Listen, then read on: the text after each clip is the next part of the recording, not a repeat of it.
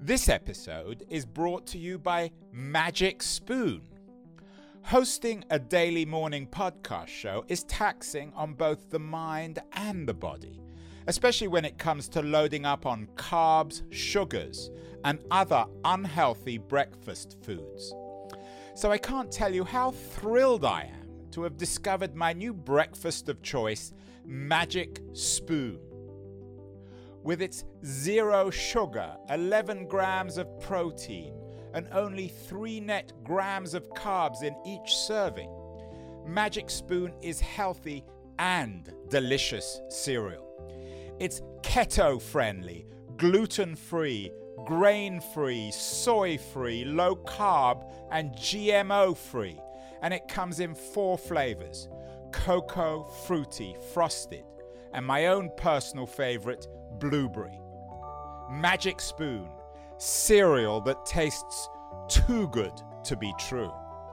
Go to magicspoon.com forward slash keen on to grab a variety pack and try it today. And be sure to use our promo code KEENON at checkout to get free shipping. And Magic Spoon is so confident in their product it's backed with a 100% happiness guarantee. So if you don't like it for any reason, they'll refund your money, no questions asked. That's magicspoon.com slash keenon and use the code keenon for free shipping. We thank Magic Spoon for sponsoring this podcast. Hi, I'm Andrew, and this is the Daily Keen On podcast about today's global crisis. The coronavirus pandemic is dramatically disrupting not only our own daily lives, but also society itself. This show features conversations with some of the world's leading thinkers and writers about the deeper economic, political, and technological consequences of the pandemic it's the daily podcast trying to make long term sense out of the chaos of today's global crisis. Hello, everybody. It is December the 30th, 2020. This will be the last interview show of the year. It's been quite a year. You don't need me to tell you that. Quite a year for the show, too. It's been a kind of journey, and in particular, I think, a journey around America a, a journey trying to figure out this country, which seems to be in such catastrophic decline on so many fronts, not just COVID, economics, Black Lives Matter, capitalism. We've had a number of different conversations with authors who have written books about journeys in America, literal, metaphorical, journeys which they've made, journeys in time, journeys in place. So I think it's particularly appropriate to end 2020 with one of America's greatest journeyers, storytellers, and narrators. The winners, uh, the winner of a Pulitzer Prize for his work, uh, Dale um, Dale uh, Maharidge, and I hope uh, that's a good uh, Maharidge, Dale. Um, Just is, the author of, of, many books about America. As I said, uh, a book called Journey to Nowhere, which uh, won the Pulitzer Prize, I, or, or uh, uh, uh and uh, and their children after them won the Pulitzer Prize. Journey to Nowhere is an iconic book. He has a new book out, and this time Dale is not pulling any punches. He never has, but this book is particularly brutal, stark, and um, and uh, uncomfortable reading. Even the title is is rather uncomfortable, but uh, it's his title, so I'm allowed to read it. Uh, it's called "Fucked at Birth: Recalibrating the American Dream for uh, the 2020s." Uh, Dale, why did you choose that title? Well, I was quarantining here in San Diego with a friend earlier this year, and after a few months, we went out to the desert and uh, we needed to just get to get away. It just we were cabin bound, and we came across this abandoned gas station out out in the de- in the desert, and there was an American flag on the front, uh, uh, which just captivated me. It was a faded American flag, and when I walked in the door, there was that graffito, "fucked at birth," and the juxtaposition of the flag and the and the graffiti, uh, it pretty much culminated what I've come to uh, uh, this place 40 years ago. I started documenting America and and and working class people and poor people, and it, it's at a point where people are scrawling on the wall "fucked at birth." And what does that say about that person? And I wondered who wrote this. Uh, and in this time of pandemic, with the economy going in the tank for so many working class people, and mostly people of color are suffering, you know, does this? I want to go around America, and I, I, I decided to go across the country and show the photo of the cover of the gas station and the graffiti inside without saying anything, and ask people, what what does this mean to you? And that's and I went to a homeless camp in Sacramento. I was at people living out of their cars in Los Angeles. I went across a Navajo reservation, uh, Black Lives Matter leader in Denver, uh, through the Midwest, where there's a young uh, Latina activist uh, helping her parents with Smithfield Foods because they were having very unsafe conditions for COVID, to Youngstown, Ohio, which is a, a bellwether place for me. It's an industrial uh, destroyed city, to New York City. And I asked everybody, what does this mean to you? So that was the genesis of, of, of the book and the title. Well, we'll get back to that journey uh, in the book, and it's a very short book, but you cover a lot of ground. Let's go back to that image for people listening to this. You're not going to see the image. Uh, there are photos in the book, but uh, Dale has been very kind to lend me the photos, and he's not only an iconic writer, but his books have always featured uh, prize-winning photography as well. Dale, who took these photos? Was it you, or was it your your your, your photographic accomplice? I've been worked for years at Michael S. Williamson. I've done five right. with him. No, I, I, basically Professor Williamson taught me how to become a photographer. So basically, I'm channeling Michael, but no, it's me with my with my Android phone. Wow! So these are Android uh, photos. That they're, they're, they're stunning. So so you you go to this gas station, and for people watching, you can see this photo, and you see this. You call it graffito. I call it graffiti. Fucked at birth, and you say uh, when you saw this, it's time to change the song. Now, Dale, many people will know you because uh, you inspired Bruce Springsteen, which is quite an achievement. Uh, and when you say time to change the song, what was the song and what is the new song? Well, you know, for years I've done very patient telling of people's stories in the hope of uh, affecting change. And a lot of other writers I know and respect have done the same thing. And and it wasn't so much changing the song, but changing the approach. And that's when I really decided I was going to use the title of Fucked at Birth because it's I wanted it in your face. Now the book, I don't I don't think the book, I don't hope it's not strident. I still am telling stories of people, but we have to start looking at what's going on in this country. And and it's where it's like the same song's been playing in the honky tonk for 40 years. People are just talking and drinking and not paying attention to the lyrics, which have been telling us you know, we're on this road where people, many people I interviewed felt they were fucked at birth. Uh, and that's wrong. That's, that's the, against what this country stands for. Uh, we should all start with a level play, playing field. And the rich have gotten richer, the poor poor. The pandemic is only going to exacerbate that. So this is kind of a, a, a very literary battle cry. It's not a it's not a strident book, but it's a battle cry. Let's look at what's going on. Let's look at working class people, and let's finally do something for them instead of just for the rich people. Dale, it's more than this thing's been going on 20 or 30 or 50 years. It's been going on as a century. You get you, the first stop on your your your trip is uh, Sacramento and you show a photo from Dorothea Lange from 1936, the American River Camp north of downtown Sacramento. Again, for people listening, you won't get to see this image. It's one of Dorothea Lange's most iconic images.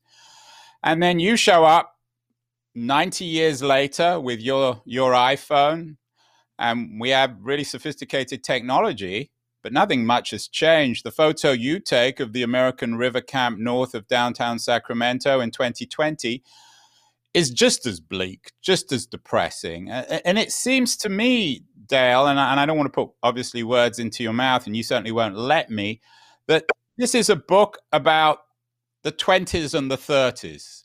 2020 and the 1930s and the comparisons and why nothing indeed has changed in America over the last 90 years. Uh, you, you say at the beginning of the book, you always challenge your students, your journalism students at, uh, um, at Columbia when they're writing a piece to answer a central question. Was that the central question in your book, the 20s and the 30s? Absolutely. Well, you know, the, the 30s in, enabled, at least for a little while, for some Americans, some some um, um, sharing of the wealth. But but in the 1930s, before the New Deal, uh, you saw those camps. Now, I reported in Sacramento for many years, and uh, I went to the exact same spot where that photograph was taken to take my photograph. It's within uh, uh, yards, not not very far away. It's along the, the American River, along the levee there. Uh, to see that scene hundred years, almost well, eighty years later, uh, we're coming up on on this this these all these anniversaries, and and that to me is evidence that that something has to be done. And we have to look at what FDR did in the 30s and expand upon what he did uh, uh, in, in, the New Deal Congress.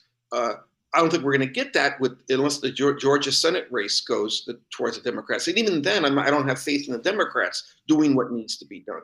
We need a new New Deal. You can call it a Green Deal, uh, whatever you want to call it, but we need something that gets people working, that gets people housing, uh, and so a, a, lot of what has to be replicated is what happened uh, with the New Deal in the 1930s and more, because that New Deal didn't really help a lot of things. It didn't give us national health care, it didn't help people of color. Uh, African Americans still had a very difficult time in the 1950s, which were very good in general for whites. Um, so we have to go more than what happened in the 30s. And that's really the, the, the message of the book. It's the message of the book, Dale, um, and and you're clearly and unambiguously and proudly a, a, polemical writer. You're not just doing this for fun or for artistic pleasure. You go back to some of the books written in the 1920s. The, the most famous, of course, is uh, "Let Us Now Praise Famous Men" by James Agee and Walker Evans. Uh, but uh, you also talk in some detail about a book by James uh, Rorty, where life is better. The role of the writer then hasn't changed either, has it? Um, uh, has it, Dale? Do you see the challenge and opportunity, I guess, for nonfiction, uh, journalistic, political writers like yourself in 2020 as being similar to the the the James Rortys of the 1920s? I hope so. Now, you know, some journalists are, are, are going out and doing very good reporting, both at the, the national newspapers and, and authors. Uh, so I, am hoping that, but the whole point of us doing this is to create awareness, uh, uh, to, to get people thinking about the other side of the tracks. Uh, you know, I live in uh, much of the year in, in New York City, in Manhattan, and the Upper West Side, and there's people who are very liberal who have no idea what's going on in these places, these camps. Uh, they're they're kind of clueless. Uh, I have a very dear friend who who told a, a, a, writer for a national publication, he's a journalist, that everyone should have five thousand dollars in cash on hand for times like COVID. And you know, half of Americans don't have four hundred dollars in the bank, according to to statistics. So uh, you know, people are kind of disconnected. Uh, even if they're well-meaning, they're disconnected. So our job as writers is to show uh, and to to reveal to the world what's going on. And that's been my my mission my entire working life. And and I, and, I, and as I said in the introduction, um, we've had a number of books like yours this year. I don't know if you know Kerri Arsenault's um, Milltown. Uh, it's mm. actually a, an excellent comp- complement to your book. Some books have talked about Ohio, uh, photography books about the death of the American dream, we talked about. And another book, I'm not sure if you're familiar with, The National Road by Tom uh, Zoellner. He's another Southern California based writer. Tom's a friend of mine. Oh, excellent. Well, you're, you're, you're obviously part of the same club. One of the things that Tom wrote in his book, which I loved, is he said the American, con- and, and he's very strong on photography like you the American concept of geography has undergone a powerful shift. Place is less important than it has ever been to those who can free themselves from it, yet more important to those who aren't able to leave it. And I think, in the spirit of Tom's book, your book is about people who are imprisoned in geography. And your your friends on the Upper West Side in New York, of course, uh, if they're unhappy, they'll fly off to London or Paris or Los Angeles. But much of America is imprisoned by an increasingly uh, dystopian geography. Is that fair? I, I think so because I, back in the 1980s, when I did the book Journey to Nowhere, I, I rode the rails with the new the new hobos, and they were basically a lot of them were industrial uh, steel town guys who were looking for work. It was very much like the 1930s, and they had hope. They were going someplace to to find a job, to find a better life kind of like James Rorty found in 1936. And that's what inspired Springsteen, that book, to, to write some of his songs for um, uh, Youngstown. Yes. And so, uh, but today, in my journey for this book, you don't hear that anymore. People don't believe life is better. The people who are on the road are just desperate and wandering, or they're nomads uh, uh, who are just um, uh, like my friend Jess, Jess Bruder's book, Nomadland, which is now a new movie they're they're doing Amazon warehouse jobs and they're living uh, uh, basically hand to mouth. Uh, uh but they don't have dreams that it's going to be better for themselves. Uh, and the, the, geography you describe is one of, uh, an appalling homelessness. you come across a woman called Twenna James in, in Sacramento who has built a house out of uh, leftover stuff. Tell me about Twenna James and why she is so symbolic of, of the current crisis in America in 2020.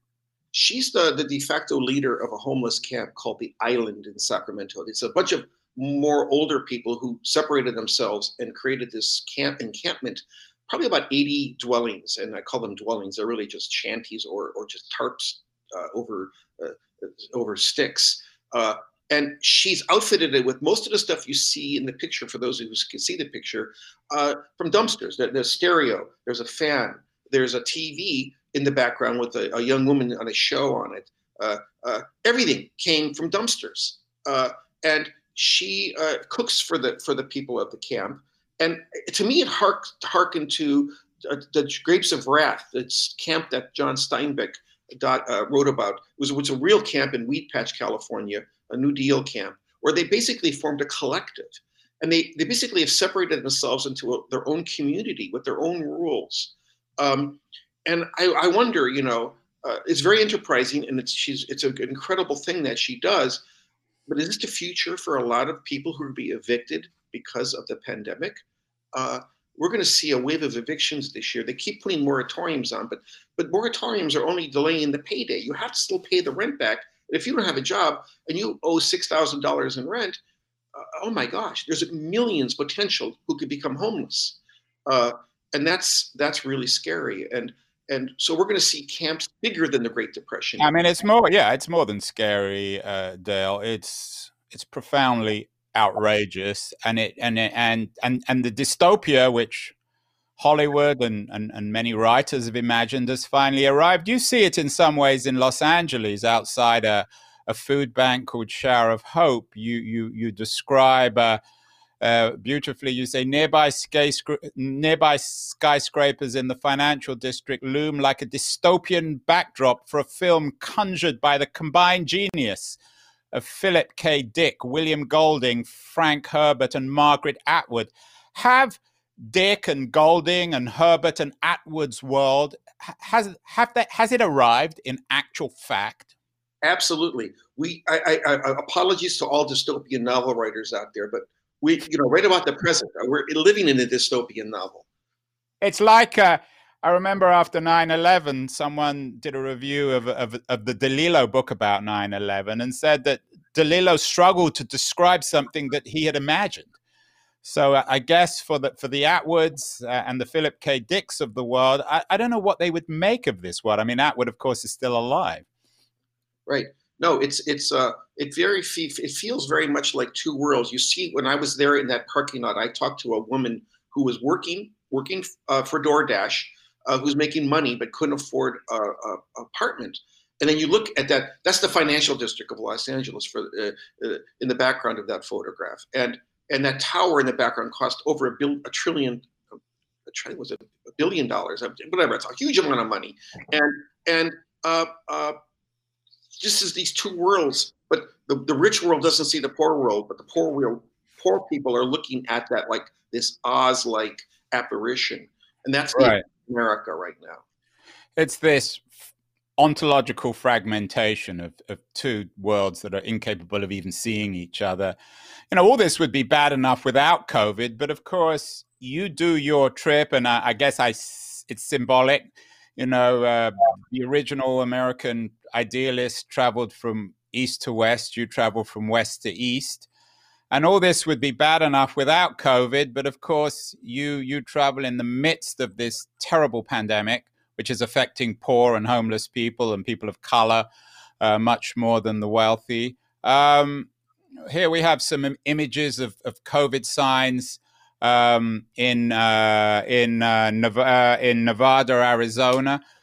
What is your sense of the impact of COVID on on the crisis that you've been describing, really for for all your professional life?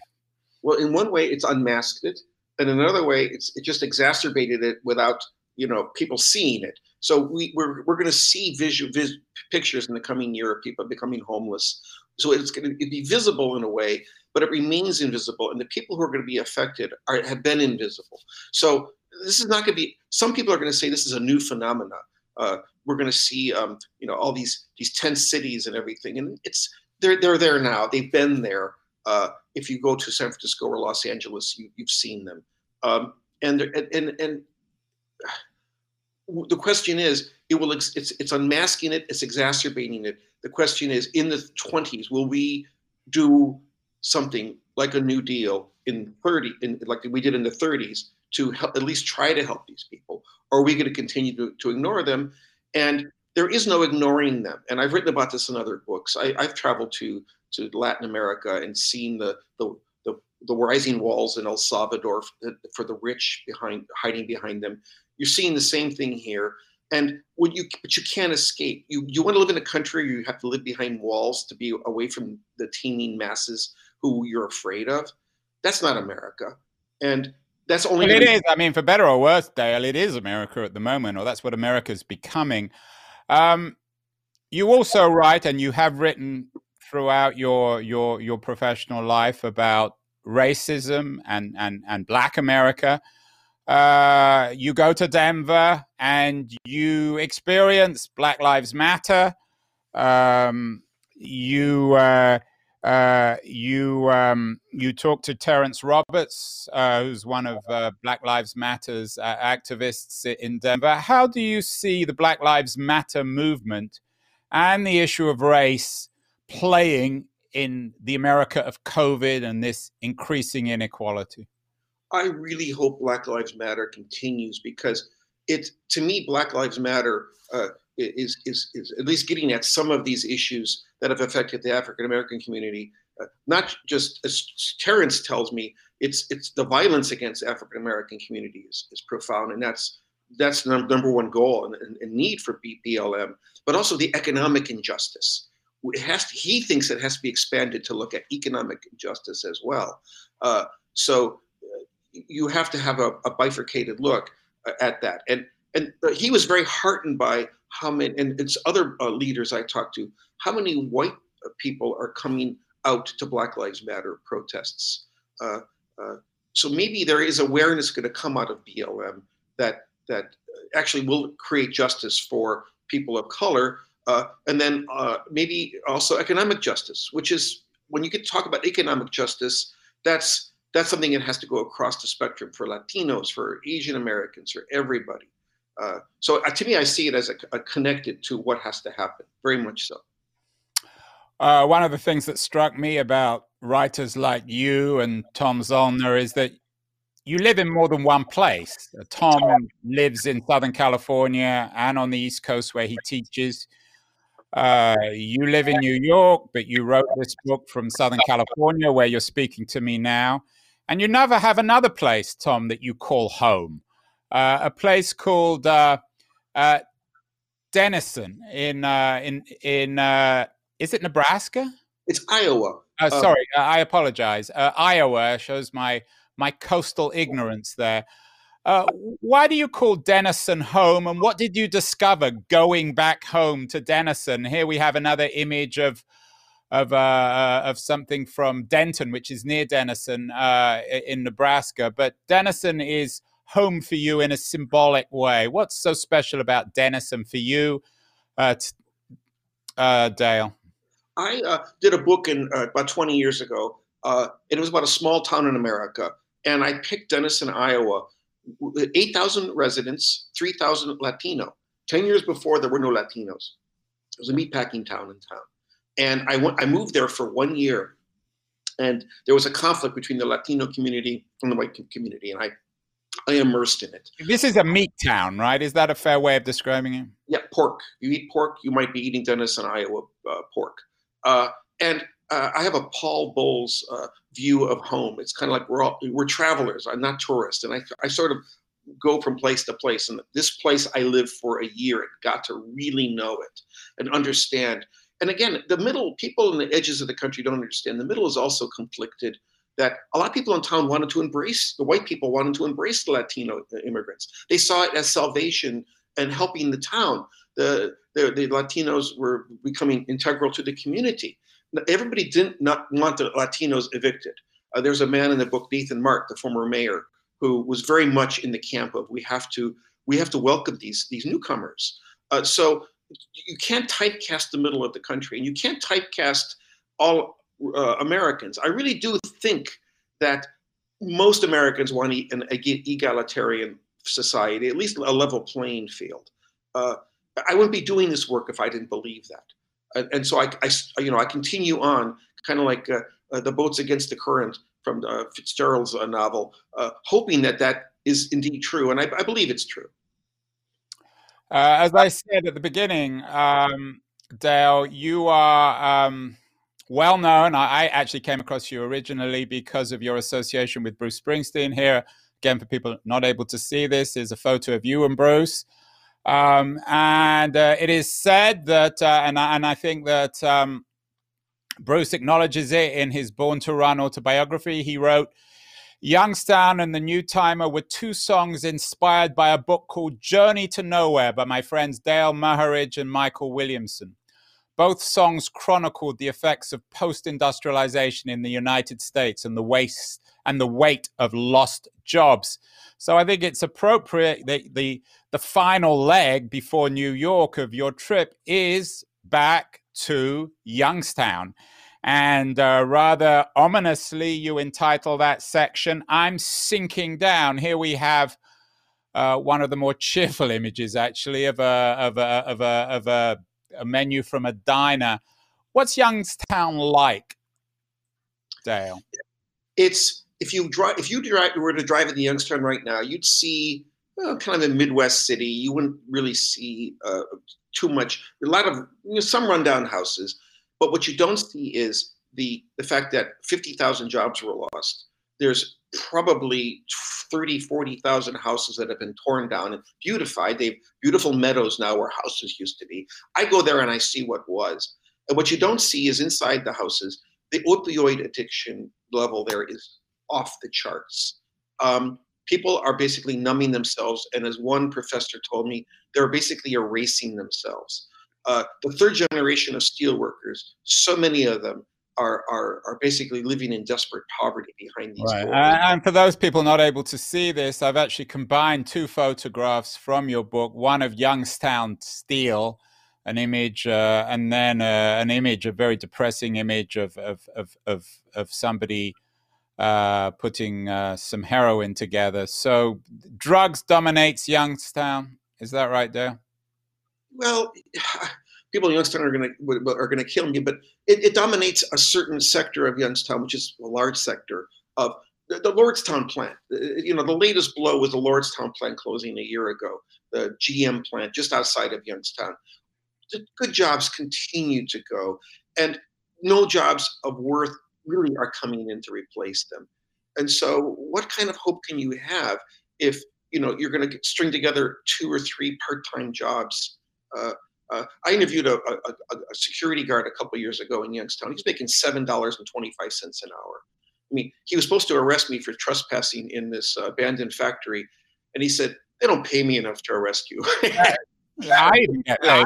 I didn't get paid more for that, Dale. If it was podcast. Um, um, you, as I said, uh, your work was popularized by uh, Bruce Springsteen, uh, who wrote Youngstown in response to Journey to Nowhere. Nowhere. That didn't change anything. Change what can change this? Change this.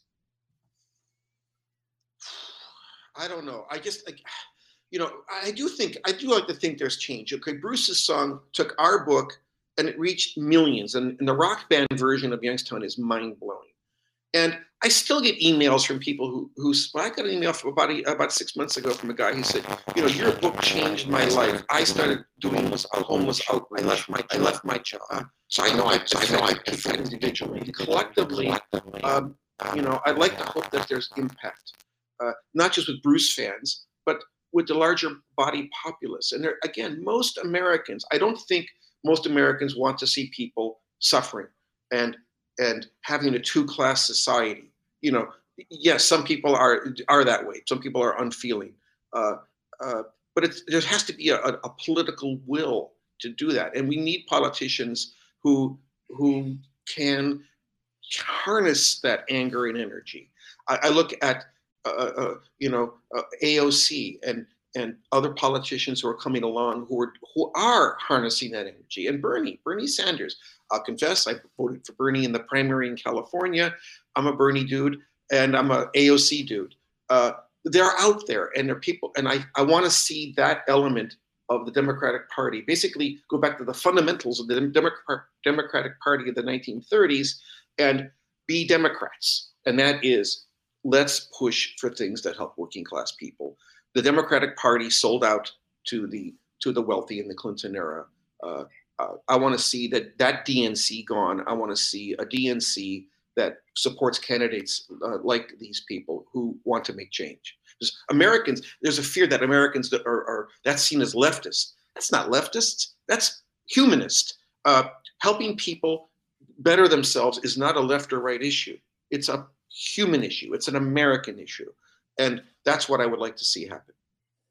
Well, if you want to read uh, about America Today, Fucked At Birth, Recalibrating the American Dream for the 2020s by Dale uh, Maharidge is, is really a central reading. Dale, I, the only problem I have with the book is that recalibrating seems to be the wrong word. I, I, I would suggest maybe blow it up or, or rebuild it or something. Recalibration sounds something you get done at the dentist. Um, but that's a minor a minor concern. Excellent book, very quick, sharp, disturbing read.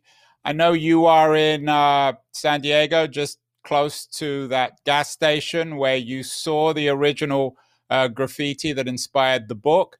Uh, what else should people be reading, Dale, in these strange times uh, uh, in late 2020 or indeed early 2021, in addition to your book? Oh, Tom Zoellner's book, as you mentioned, for sure. Uh, Jessica Bruder's Nomadland, which is now a, a movie with Francis, Frances McDormand. It really captures the soul of what's going on in this country. The director Chloe Zhao really interpreted Jess's book in a, in a beautiful way. Then I would go back to history and look at The Grapes of Wrath. Uh, past his prologue, some of the nonfiction writers of the 1930s. I would recommend Louis Adamic's My America, which is out of print, but I, I think I think it may be uh, uh, available online for free. Uh, really powerful book. So the past and the present; th- those are the books I would look. Yeah, I I think I I uh, I had the Adamic book in in this image. Well, uh, Dale, I hope that 2021 is is a better year for all of us than 2020. certainly for America's homeless, for its underclass, for everyone affected by COVID. I want to wish you a very happy and healthy new year. Uh, and I hope to have you back on the show in 2021 to talk more about the biggest story of all, I think, in the early part of the 21st century the American story. Yes, I'd love that. Thank you. You've been listening to Keen On, hosted by me, Andrew Keen. Make sure to join us the rest of this season as we explore how to fix capitalism. Make sure to visit us at lithub.com where you can subscribe to the show in iTunes, Stitcher, Spotify, or wherever you listen to your podcasts. While you're at it, if you enjoyed what you heard, we'd appreciate a rating on iTunes. Or if you'd simply tell a friend about the show, that would also help too. Today's episode was produced and edited by Justin Alvarez and the team at LitHub Radio. See you next week, and thanks so much for listening.